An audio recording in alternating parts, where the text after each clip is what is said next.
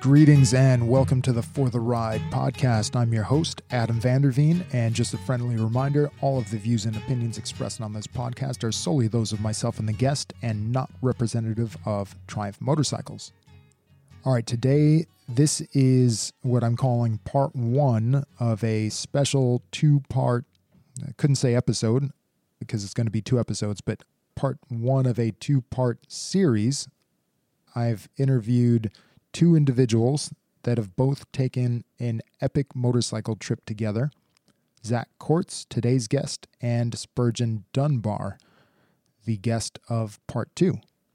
And for the first time, I'm releasing two episodes on the same day and time. This is because Zack and Spurgeon have recently got back from India, where they rode the all new Speed 400 and Scrambler 400X motorcycles to the highest motorable road in the world, known as Umling La.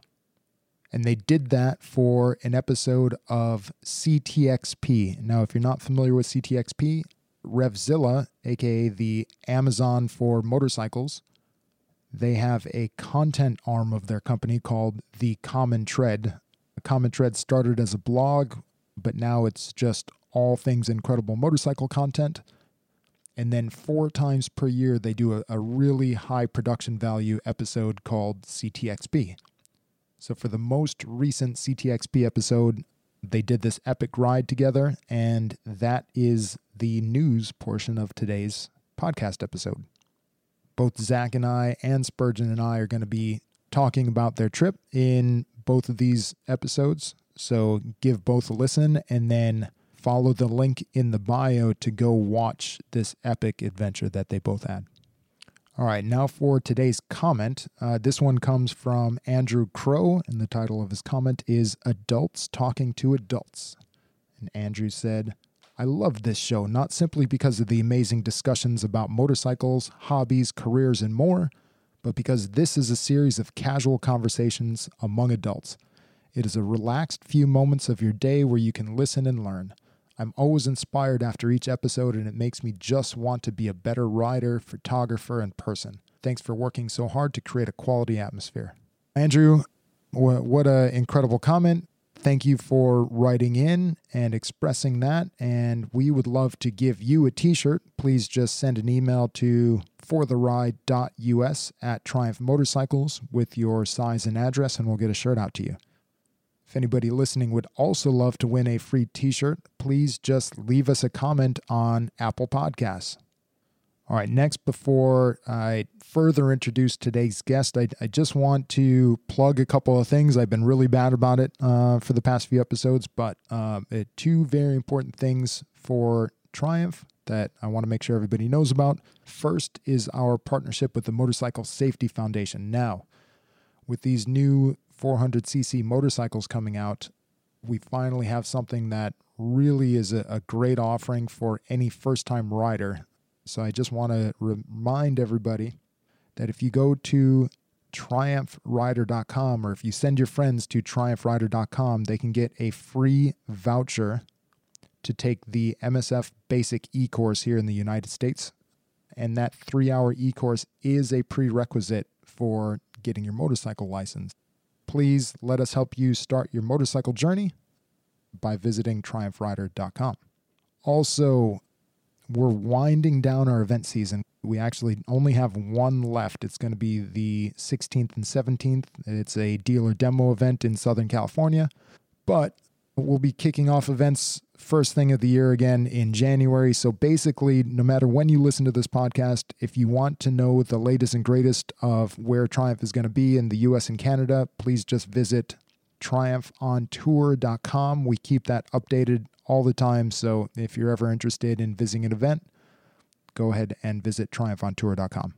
All right. Now, finally, I already mentioned who I'm going to be talking to, but Zack Courts is a phenomenal rider. I've gotten to know him on a couple press rides, but he is a content creator for Revzilla's Common Tread. And specifically, he's the host of a series called The Daily Rider, where he rides the exact same route to work every day on a different motorcycle and puts that bike through its paces as a commuter bike and then rates them. There's actually been a recent episode where he rode the T100 and that got some rave reviews and he really enjoyed popping a wheelie on that bike. He's also the co-host of CTXP, along with uh, Ari Henning, who did not be able to join him on this India trip, but that would be his regular co-host. And unfortunately, I happened to catch Zack at the end of the day on the Friday, so he was in a bit of a hurry. It cut our interview shorter than we would have liked, but we still chatted for a bit and had a great interview. So let's listen to that interview with Zack and hope you enjoy it. I got the key uh, to the highway.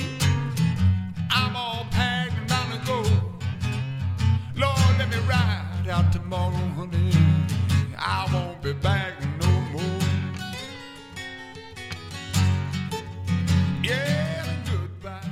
I mean, it's just, so this is um, it, it, it is interesting to be sitting down with a pro. So you, you you are a, a professional podcaster, Uh, I guess technically I am. Yeah. No, I never set out to do that. But right? that Me is, neither.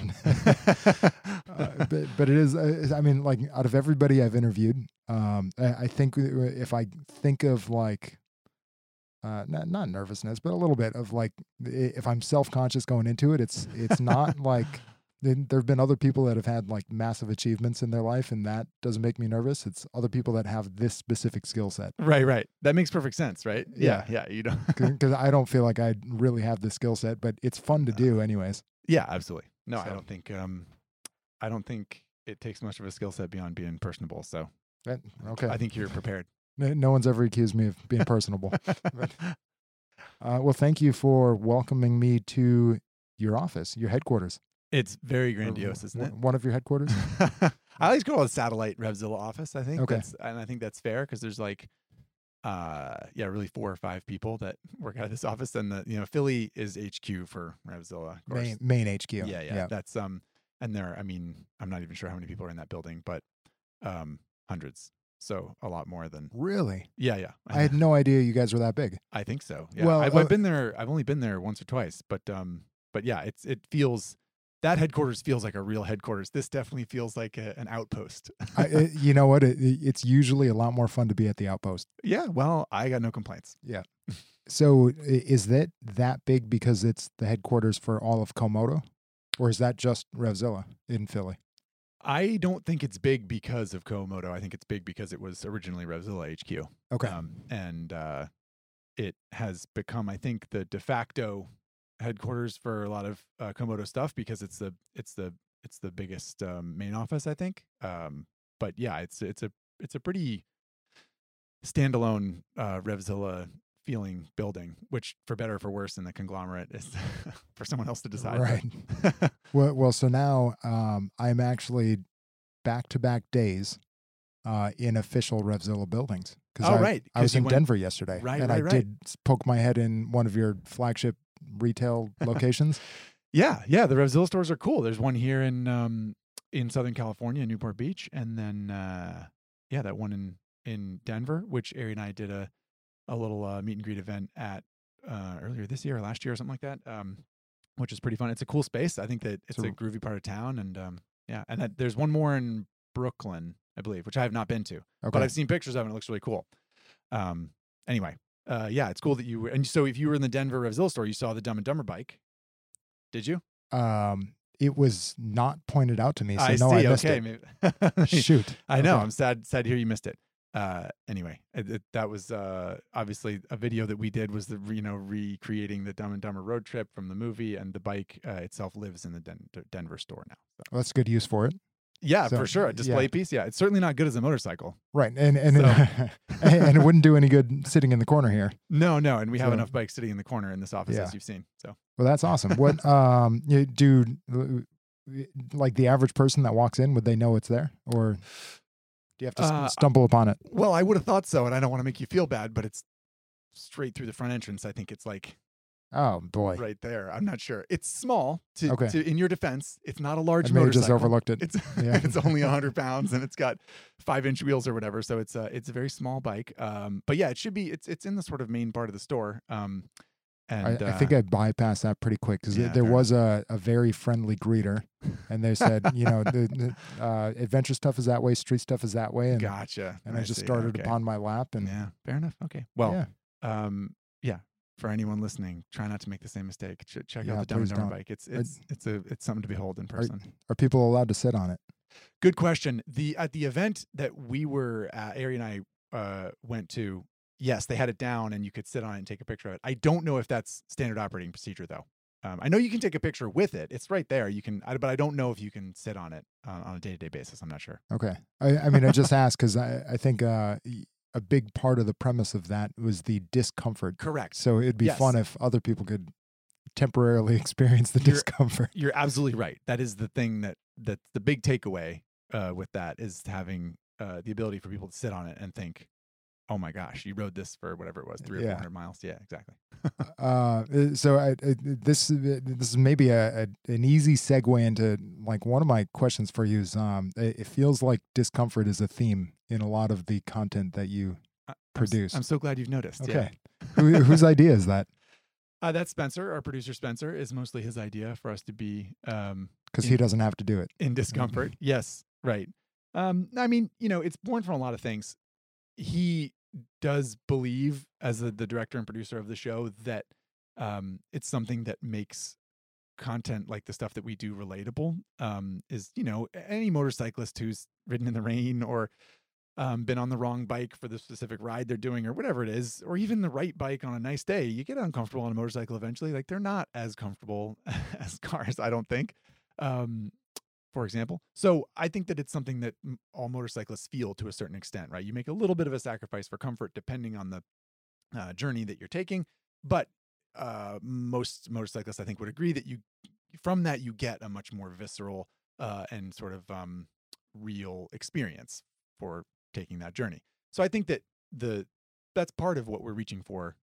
I think is is the the the obvious and um, and yeah, really connective tissue that brings people to motorcycling sometimes is sort of like you don't do it because it's easy. You do it because you get something else out of it. yeah if I, I mean I, I haven't thought of it but uh, since we're talking about it i would say some of my most memorable rides Mm-hmm. have been the uncomfortable ones Absolutely. like the the, Sure. the, the normal ones don't stand out Exactly right. And Like, it's this, and yeah. it's the same thing with uh, you know, maybe a bicycle ride or a hike or something, right? You know, the hikes you remember are the ones like, oh man, it started snowing and holy cow, we weren't even sure if we had enough water and then oh, we made it back and what an adventure, you know?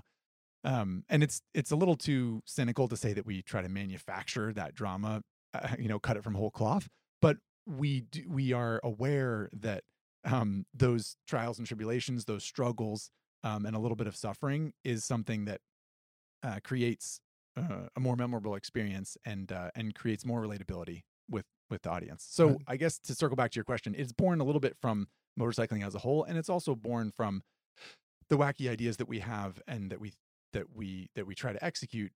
Um, you know, anyone who's familiar with our content knows that we don't often take like touring bikes on a touring trip or dirt bikes on a dirt bike trip. That's Yep. not usually what we do, right? We take uh, an inappropriate machine and apply it to some scenario. Um, and from that, of course, you get discomfort naturally naturally. well and uh, you know in uh, one of the things you guys are really good at is you take good motorcycle content and you make it very uh, entertaining right so you, you make content that people want to watch and then i think then uh, then they're consuming great motorcycle content which then in turn makes them want to ride right. but, but, but you have to want to watch in the first place yeah, exactly. I think that's um that's certainly the goal with everything that we do, especially these big CTXP episodes, for example, um, is to yeah, create something that almost anyone would enjoy watching. Um, and if you're into motorcycles, then all the better. um, and and yeah, it, it's it's all it's all part of a kind of a triangle of of information and education and inspiration. That those are the three principles that we work on, uh, or we work off of, I should say.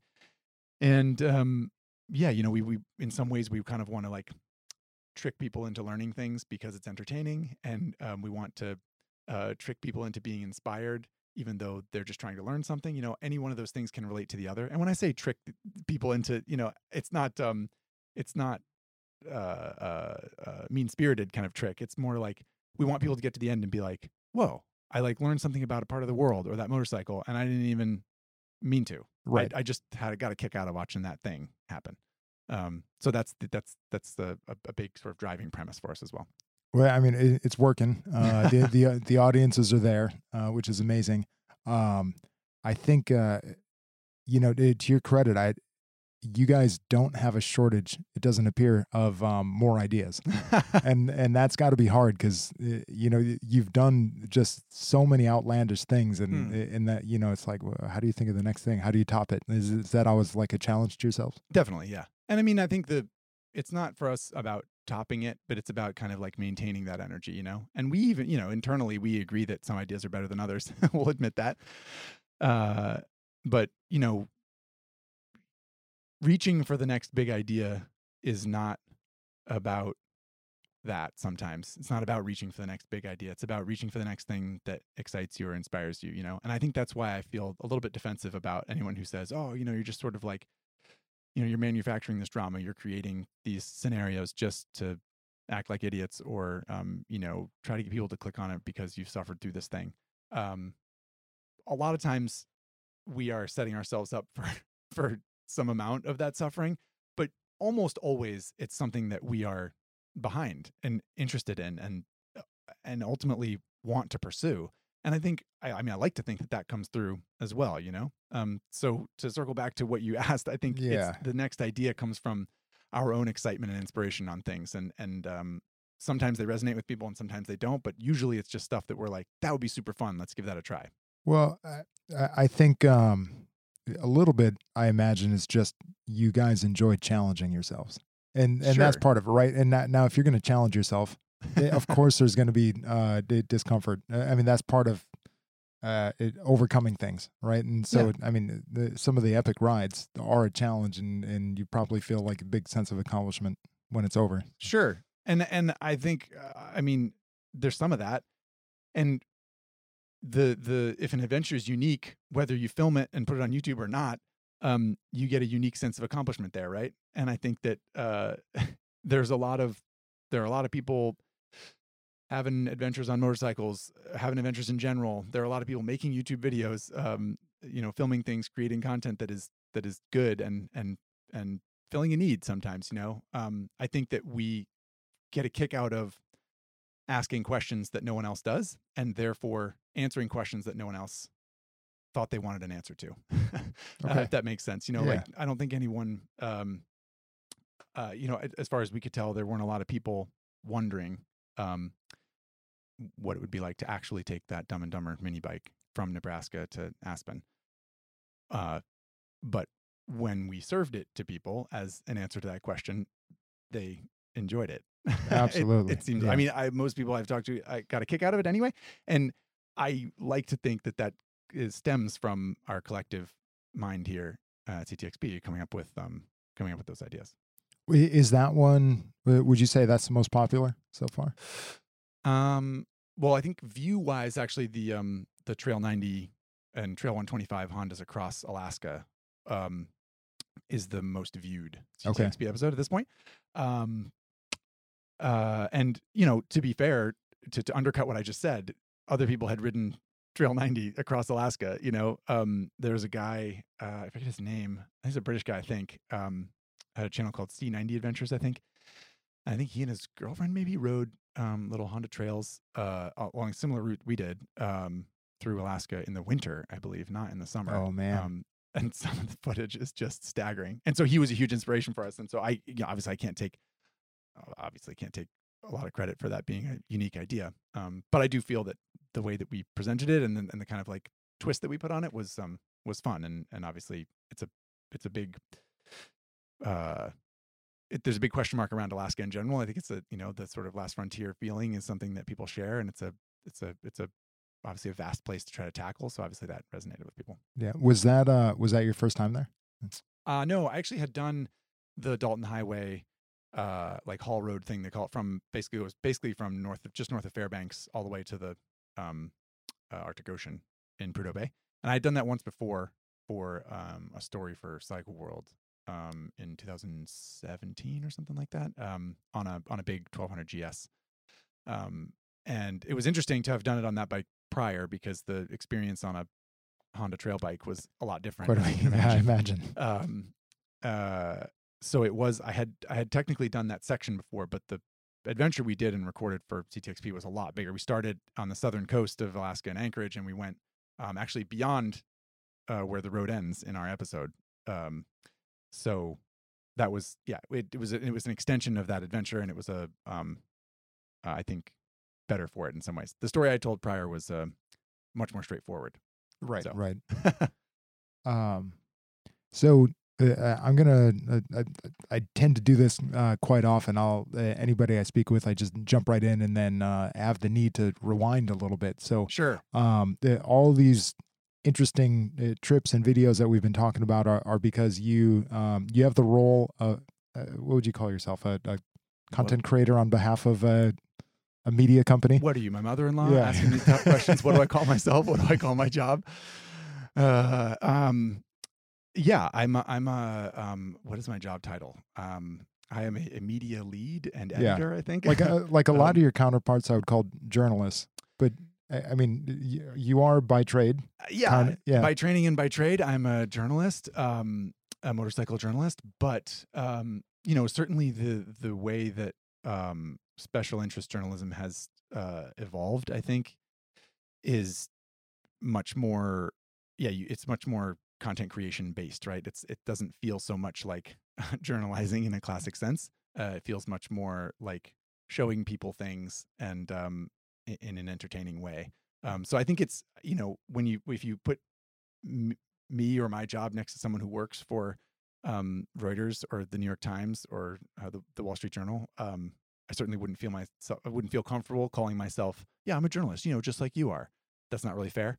Um, but I do think that we I mean as a point of pride on the Common Tread team at Revzilla, I think we do try to take our jobs uh, the the sort of foundation and baseline of our jobs, which a lot of it is just writing articles about motorcycles and, and trying to deliver information to people from a journalistic standpoint so that we're able to yeah you know deliver information in a way that is reliable and objective and interesting to people Yeah. and the, you know the video stuff is uh has a lot more jazz hands i think it's a little bit little bit different um feel to it Yeah. So, um, and yeah, it, you guys do a really unique job of, um, your content is diverse or like omni-channel almost, it, it- right? Uh-huh. So a lot of, um, motorcycle media entities mostly do a single thing, right? They they Mhm.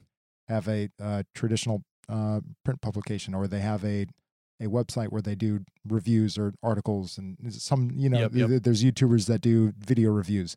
You guys sort of do everything, uh, yeah we try Yeah. which of course well, Uh, and it's interesting that it's not like. Uh, y- you know, everybody does everything, right? It's not like you're just the word guy and somebody else is the video guy, right? Like all of you guys do a little bit of uh, everything here. We do, yeah. Um, and I say, you know, we're not totally unique in that way, right? There are other motorcycle journalists, or you know, other people who write for magazines or websites that you know both make videos and um, yeah, and uh, write articles um, and have some sort of social media presence. But we are, I, I think, what I like to think separates us a little bit is, um, you know, the the diversity in the content that we produce from a creative standpoint. I think that you know, uh, if you look at like Ari making the the shop manual YouTube show, for example, I think that's um, a, pretty clear product and um, fairly different from what other people do and and I think that you know our CTXP episodes the sort of like long form things where we ride across Alaska or uh, that kind of thing are um are yeah they're more grandiose and more entertainment based um and I'm proud of that because I think that it's much easier to take what you learn from uh, doing a first ride article on a new XYZ motorcycle and then parlay that into a video where you tell people here are the new things about XYZ motorcycle. It's the article in video form with some B-roll footage and you get to hear what the bike sounds like. And it's not that that work is not valuable. It's not that it uh, isn't um, difficult to do in its own right. But I'm certainly proud of the stuff that we do as a, um, yeah, just because I feel it, I feel it is quite different. Um, Yeah. Well, and now I mean, from the from my end in my role, um, I'm happy that all of it exists. Right? Sure, sure. Right, because there's a place for all of it, and it's all very valuable. Yeah, absolutely. Yeah, Yeah, well, yeah. and I'm, I feel the same way for what it's worth. I mean, you know, I'm not. I don't think that we're the only. We're obviously not the only channel that gets, um, you know, thousands or hundreds of thousands or millions of views on motorcycle content. You know, and, and we, the people that are our friends and, and acquaintances in the industry, like uh, uh, Noraly at Itchy Boots or uh, Ryan FortNine. You know, there are people that are making other great content that is different than ours and different from other people's and you know it's unique in its own way and it's special in its own way and and i kind of i think we feel the same way in in large part is we're happy that it's all out there because um as people are being entertained and informed and inspired then then motorcycling is better for it Yeah. So, um, so you're now doing this. I, I still didn't quite get a title out of you, but you're now doing this for uh, Revzilla, and then um, so the content arm of Revzilla is called Common Tread. correct Yep. It, yeah, it's a very confusing branding exercise within the conglomerate of of you know of yeah Comoto is the Owns Revzilla, who owns right is the Common conglomerate yeah. of Cycle Gear and Revzilla and J&P Cycles, and uh, among those three companies which make money selling people parts and accessories for different types of motorcycles, there is a content wing that is called Common Tread. Uh, so yes, it I, I Yeah. hope that explains it a little bit. Yeah, it makes sense. You guys are Amazon Prime. yeah, that's a that's generous. I, I think I think our budget's probably a little smaller, but yeah, that's a good way to There you go. good way to put it. Yeah. Um, and so th- uh, did like professionally, were you always in this space? I know you weren't always with uh, Common Tread and Revzilla. You've you've uh, been with a number of publications before this, but is that like by trade? Were you always a, a journalist? Uh, no, I worked a couple of, um, I don't call them dead end jobs because here I am, but uh, um, less exciting on paper jobs. um, straight out of college, I worked for Gillette, uh, the shaving Razors, company. yeah. World Shaving Headquarters. Actually, if you've ever been to uh, South Boston, um, there's a building that says World Shaving Headquarters on it, and that is where I worked. Um, It's a bold statement. I know. Yeah, it's a very it's a very proud thing to say. Uh, Well, I think they're the only shaving company that have a stadium named after them. So yeah, they've done something right. they're Yeah. exactly right. Yeah, they're they're in some ways doing things that no one else is. Anyway, um, yeah. So I worked at Gillette uh, at a sort of like entry level, very entry level job for a little while, and um, and then I moved to California, kind of because I felt like it. Um, and I worked at a health insurance company, and I worked at a solar energy company, and those are two very different industries. But I actually had a similar job in there, sort of um, uh, technical writing uh, for about healthcare and about solar energy. Um, and then uh, yeah, if, if you can write about healthcare and solar energy, you can write about anything. well, that's what I told the people at Motorcyclist Magazine um, in 2011 or 12 or something like that. And um, yeah, got a job actually mostly through my uh, friend and colleague um, Ari Henning, who worked at Motorcyclist at that time. Um, and he sort of recommended me for the job, and ended up getting the job at Motorcyclist. And that was a that was a kind of a classic at that point in say 2012 was a pretty classic motorcycle journalism job. It was we produced a magazine once a month. We wrote uh, articles for that magazine, and then the magazine shipped to the printer, and the printer shipped it to everyone's house, 250,000 subscribers or whatever it was. And then we started on the next magazine. And we did that 12 times a year. And that was over and over and over. over and yeah. over. Uh, and it's a great job. Loved it. Um, and uh, the way we got into video work is a sort of a I don't need to go into the whole thing, but um, but basically we were part of the Motor Trend group at that time, and um, the Motor Trend YouTube channel was just sort of kicking off, and we started working with some of the people that were associated with the Motor Trend channel because Motorcyclist Magazine brand was underneath that same umbrella. And we started making these motorcycle videos, and then um, when there was a change of ownership with Motorcyclist Magazine, uh, eventually we ended up um, under the same roof as uh, Cycle World and Dirt Rider and um, and a couple other uh, motorcycle publications, and they hired a videographer, a um, fresh-faced young man named Spencer, who um, we still work with today. So Ari and Spencer and I sort of created a friendship, uh, or grew a friendship in that initial role, and we were making um, uh, a show called On Two Wheels for the Motorcyclist Magazine YouTube channel at that time, and then um, yeah, we parlayed that into into the job that we have now ultimately. Gotcha. Yeah. So as a like uh, predominantly a, a writer. And it- so in your career then was in in writing. You did like professional writing, then got a little more into editorial writing. Yep.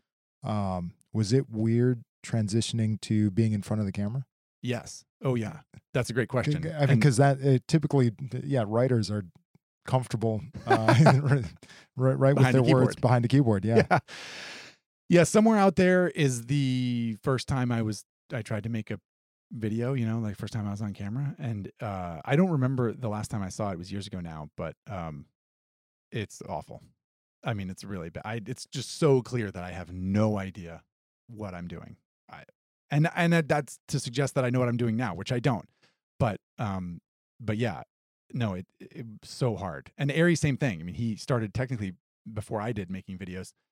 Um, and uh, the first examples are horrendous. I mean, it, it- to your point, you didn't. I, that's not something that I considered, you know. And it was fun, is neat to do, and and it's a really really great medium for motorcycles, especially right because you start to instead of having photographs, you have um, you know video, moving pictures, right? So you you have the ability to to to hear a motorcycle and to see the speed and that stuff is just like so valuable when you're trying to deliver uh, an experience like riding a motorcycle. So it was great, um, and we and we sort of fought through it because we believed in it and we, and we liked doing it. But to answer your question, yes, very very Weird, it. awkward. Yeah, yeah. yeah. If you think I'm bad now, please don't ever look up those original videos. Was it um like uh, uh, was it your idea? Was it something that you had to be talked into, or To do video, yeah? Um, it was a little bit of a mandate at first, um, but ultimately, what drove the relative success of the videos that we did was, I think, twofold. One, that Ari and I are kind of motivated individuals, and we enjoyed the challenge of it, and we we we liked that it was hard in some ways. You know, like we didn't mind doing the extra work to get the extra value out of it, and we got a kick out of that. Um, and I think we also benefited a great deal from the fact that we have known each other since we were little kids. Um, and so there's a there there there was a we've alwa- I don't know that I often see it, not not to disparage him or myself really, but we are often told that the chemistry on screen is one that is hard to fake if you haven't known someone for a long time. Yeah. Um, and so I think that that uh, that helps, and and and building on that was in some ways easier, I think, for us than it might be for other co-hosts of videos. It's uh it's definitely more comfortable whether whether it's on camera or like on stage or whatever it is Sure. with somebody. Sure, that you yeah that yeah. you understand, respect, um, or um, yeah. Anyway, yeah. So I think that was um that was part of the reason that we that we did it. But yeah, like I said, part of it was just sort of we got a kick out of it, and we kept saying like, no, no, we can we can do better. We can do more next time. We can we can make it better this way. And we were also fortunate enough to work with some editors, Spencer very much included. Um, I mean, he's uh, absolutely at the top of that list. Um, we were fortunate enough to work with people that you know pushed us to be better and asked us to to to challenge ourselves in new ways and and um I think that makes a big difference. Nice. So, yeah. Um. Yeah, So I already know the answer to this one. Okay. Uh, uh, Some questions I do, some I don't. Um. But uh, so you did know Ari prior to working with him. Yes. uh, right. I, Yes. I've uh, I've heard you guys were childhood friends. Yes. Uh his father and my father raced vintage motorcycles in the same club um starting in the late 80s or mid 80s, I suppose. Okay. Um so when Ari and I were little little kids. were they vintage then or vintage now? So, AK, were they new then and vintage now, or were Uh, they even vintage for that time? No, they were vintage even then. Okay. uh, they were vintage motorcycles in, you know, 1988 and 1994. In the 80s, they were already vintage. Correct, Yeah. yes. Okay.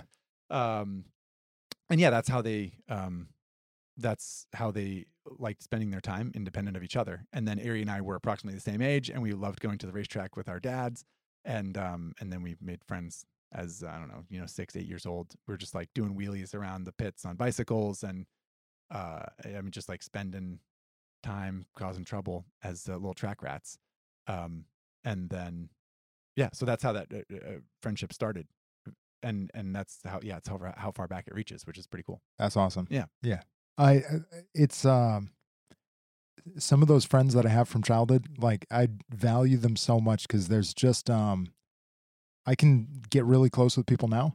Yeah. But anybody that knew me back then, it's just, you can never replace that, right? Like the, the, just the history of Yeah. somebody that knew what you were like at different stages of your life. and that- Absolutely. that's super cool. Yeah. Yeah, yeah, for sure. Yeah, you you you have a it's it's it's really important to remember that. Um, and I think that he and I, I think as people get older in general, they become more um, idiosyncratic or I don't know, cranky is a sim- uh, simpler word to use for it. maybe maybe more um, uh, harder to access or a little bit more um, difficult in general.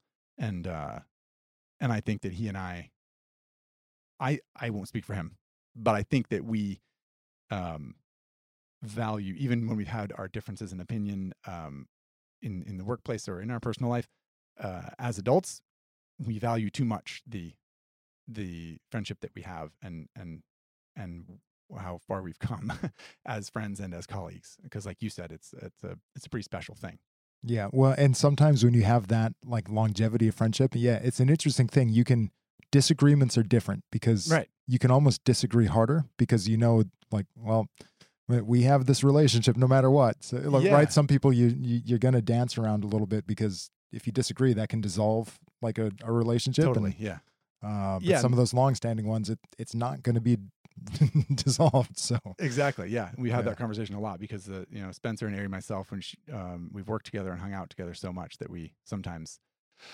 um, we've we've had, we've talked about that dynamic about how like our, you know sometimes we are too honest with each other, uh, and and because we know that we're sort of bonded, you know, we feel like brothers in a in a way, uh, and sort of like we can't.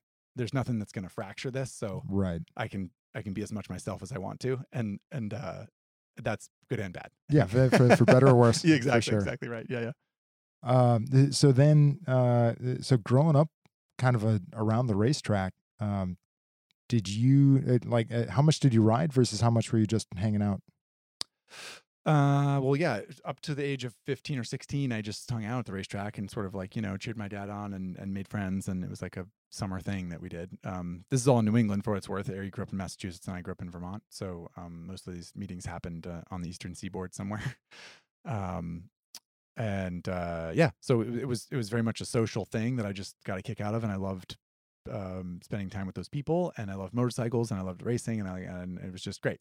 I, it was all positive for me. Um, and by the time I turned 15 or 16, I was so motivated to try it that my dad let me try. And then ultimately I ended up racing um, at the at a similar level. I raced vintage bikes and then I raced modern bikes eventually. Um, uh, and uh, you know, I yeah, it's club club racing for those who aren't familiar is uh, it's it's sort of like the Thursday night softball of um, of, of motorcycle competition. It's not um, it's not ultra. Com- I mean, certain clubs around the country are more competitive or less competitive. Um, but uh, yeah, the point is what I did was never uh, professional or anything. It was all very sort of hobbyist. But um, but but you know, people took it seriously, and and at, at my peak, at the highest level, I was um, I was competitive in in in fast classes, and I took it very seriously, and it was a a, a really big part of my growing up, and um, and yeah, I mean, just a, just an awesome thing to chase as a teenager. It was really fun. I bet. Um, in like motorcycle racing, the, there definitely is that subculture of vintage bikes. Like, what Yeah. is the, w- w- the- what would be the appeal of wanting to race vintage bikes versus wanting to race modern bikes? Um, good question. And I guess the you know the Thursday night softball analogy is very much uh aimed at vintage racing in in general. In general, vintage motorcycle racing events are just people are there. There are people there that like racing, that like going fast, that want to win. Certainly, that those people exist. I was one of them. But much of the culture and many of the people are there because they love the bikes and they love the social aspect of it. I mean, there are people I I I don't know if I can remember a face or a name that I'm pulling to the top of my head right now, but I remember people going and like their bike just wouldn't run all weekend. They would like try to get it running. They'd try to get out in the race. They'd try to get out in practice. It would break. They drain the oil. They try. They're checking the spark plugs. They're trying to that something's broken. I can't. I don't. And they had a great time. They had a great time Yeah, that's all part of it. it's all part of it. Yeah. You know, and my, you know, my dad, there was a guy, and I remember this guy specifically, Rich, who would come and uh, he raced an old Triumph, and he's a really good, good rider, and um, and uh, you know, did pretty well. And I remember my dad saying, like, you know, you're always working on your bike. It's because it's an old Triumph, and like old Triumphs are are are sometimes a little bit ornery. And uh, and Rich said, this is why I love Triumphs. This is why I'm here. I don't I don't want to race a Honda. I don't want to race a Suzuki. I want to race a Triumph. Triumph is what I care about. That's why I'm here. I, I love this bike and I love this experience. And and and most of the time it was fine. Sometimes it's not. And and that was his thing. Like my dad raced BMWs and people told him that bike is a pig. It doesn't work. It doesn't. It's not meant to lean over. It, it, it it's not a race bike. You can't. And my dad, same thing. I don't care. I like old BMWs. I, I this is what I want. I don't want to race uh, a bike that is that you know I could race a, a Yamaha RD350 and it would be a better race bike, and maybe I would go faster. But Right. that's not why. That's I'm not the point. I don't care. Yeah, I I want I I want to race this bike because this is what I love, and that's what and and in some ways that's like, I mean, uh, the most pure reason to you know go go and Yeah. race or go go do something on motorcycles is because you care that much about that thing Well, that and then um, actually, if everybody's, uh, you know, your bike is is going to have probably a, a much more uh, difference in performance than other bikes on that track compared to like stock classes or everything A hundred modern. So oh yeah yeah a little bit, I, I imagine you're in that category. You're more racing against yourself than the field yeah because your bike has a very different uh, performance limitation than uh, maybe a lot of the other bikes on the track at the time. Yeah, certainly. And the experience is much more um, uh, unique and and special, you might say. Um, my dad, a quick anecdote. My dad raced uh, this bike one time. We went to this race in Canada, and this guy said, "Can you race this old um, AJS? I think it was an AJS 7R." Which, for those not intimately familiar with vintage British bikes, is a it's sort of like a famous, uh, relatively famous old um, uh, purpose-built race bike from the the 50s or 60s or something like that um, in the era when when big British singles were winning Grand Prix. um, it's a 350 single, I believe.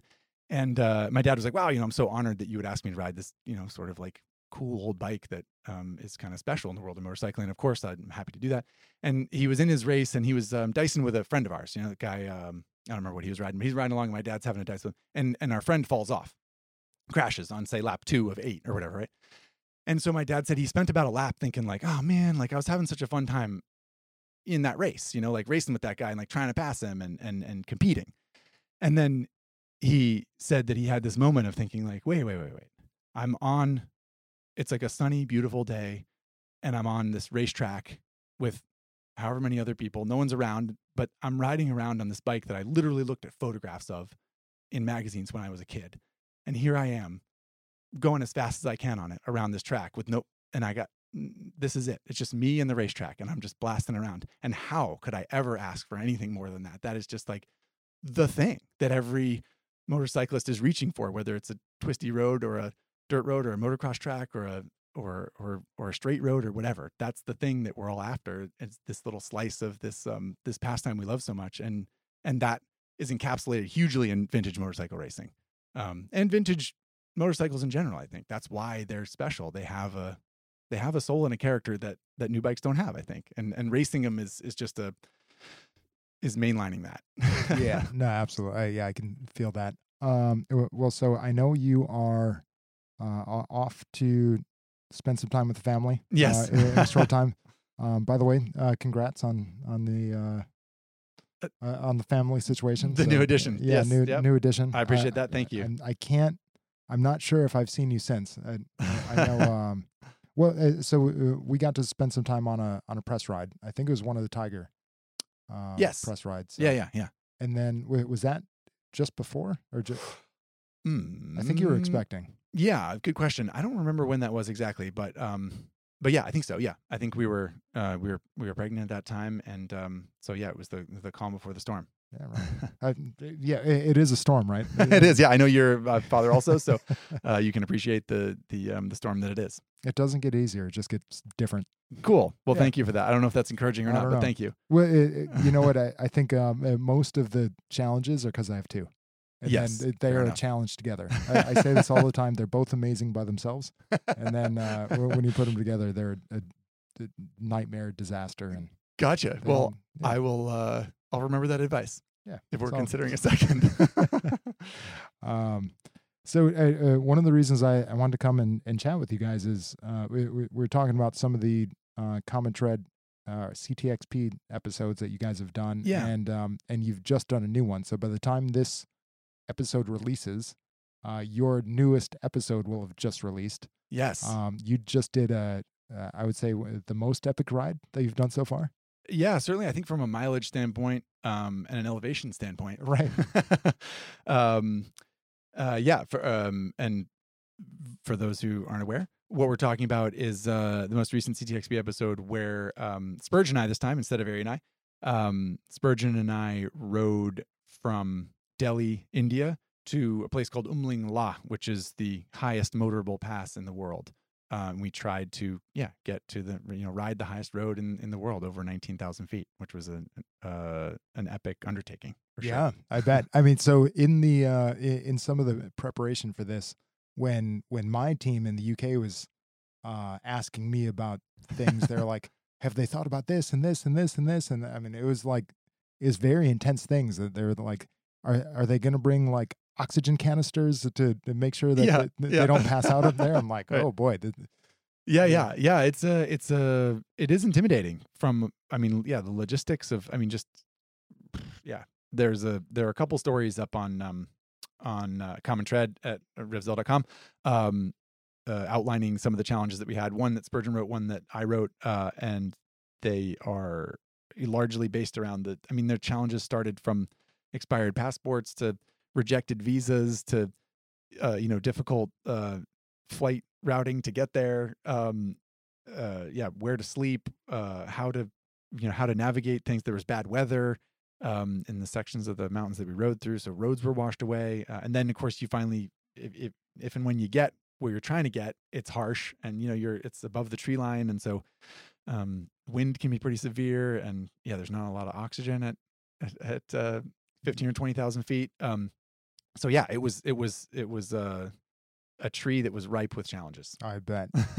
Um, so, so some of the things we talked about earlier, I, I did have kind of this uh, topic in mind, but one of them was just the, you know, you, you've had this history of doing a number of, uh, at a, at the minimum uncomfortable rides, but does any of that prepare you? Like, do you get it conditioned to ride uncomfortably, or or is it, it just Yeah. it's always a little bit hard? And No, you certainly get conditioned to it. I think. Yeah. I mean, every challenge is unique, and you you we have a we have a base state as human beings that we are used to. Right when you're at home, you're sleeping in your own bed. You're you know you're um yeah you're showering in your own bathroom. You're whatever. It's uh that stuff is is um is we we all revert to that as as our normal, right? And anytime you're outside that normal, it feels strange.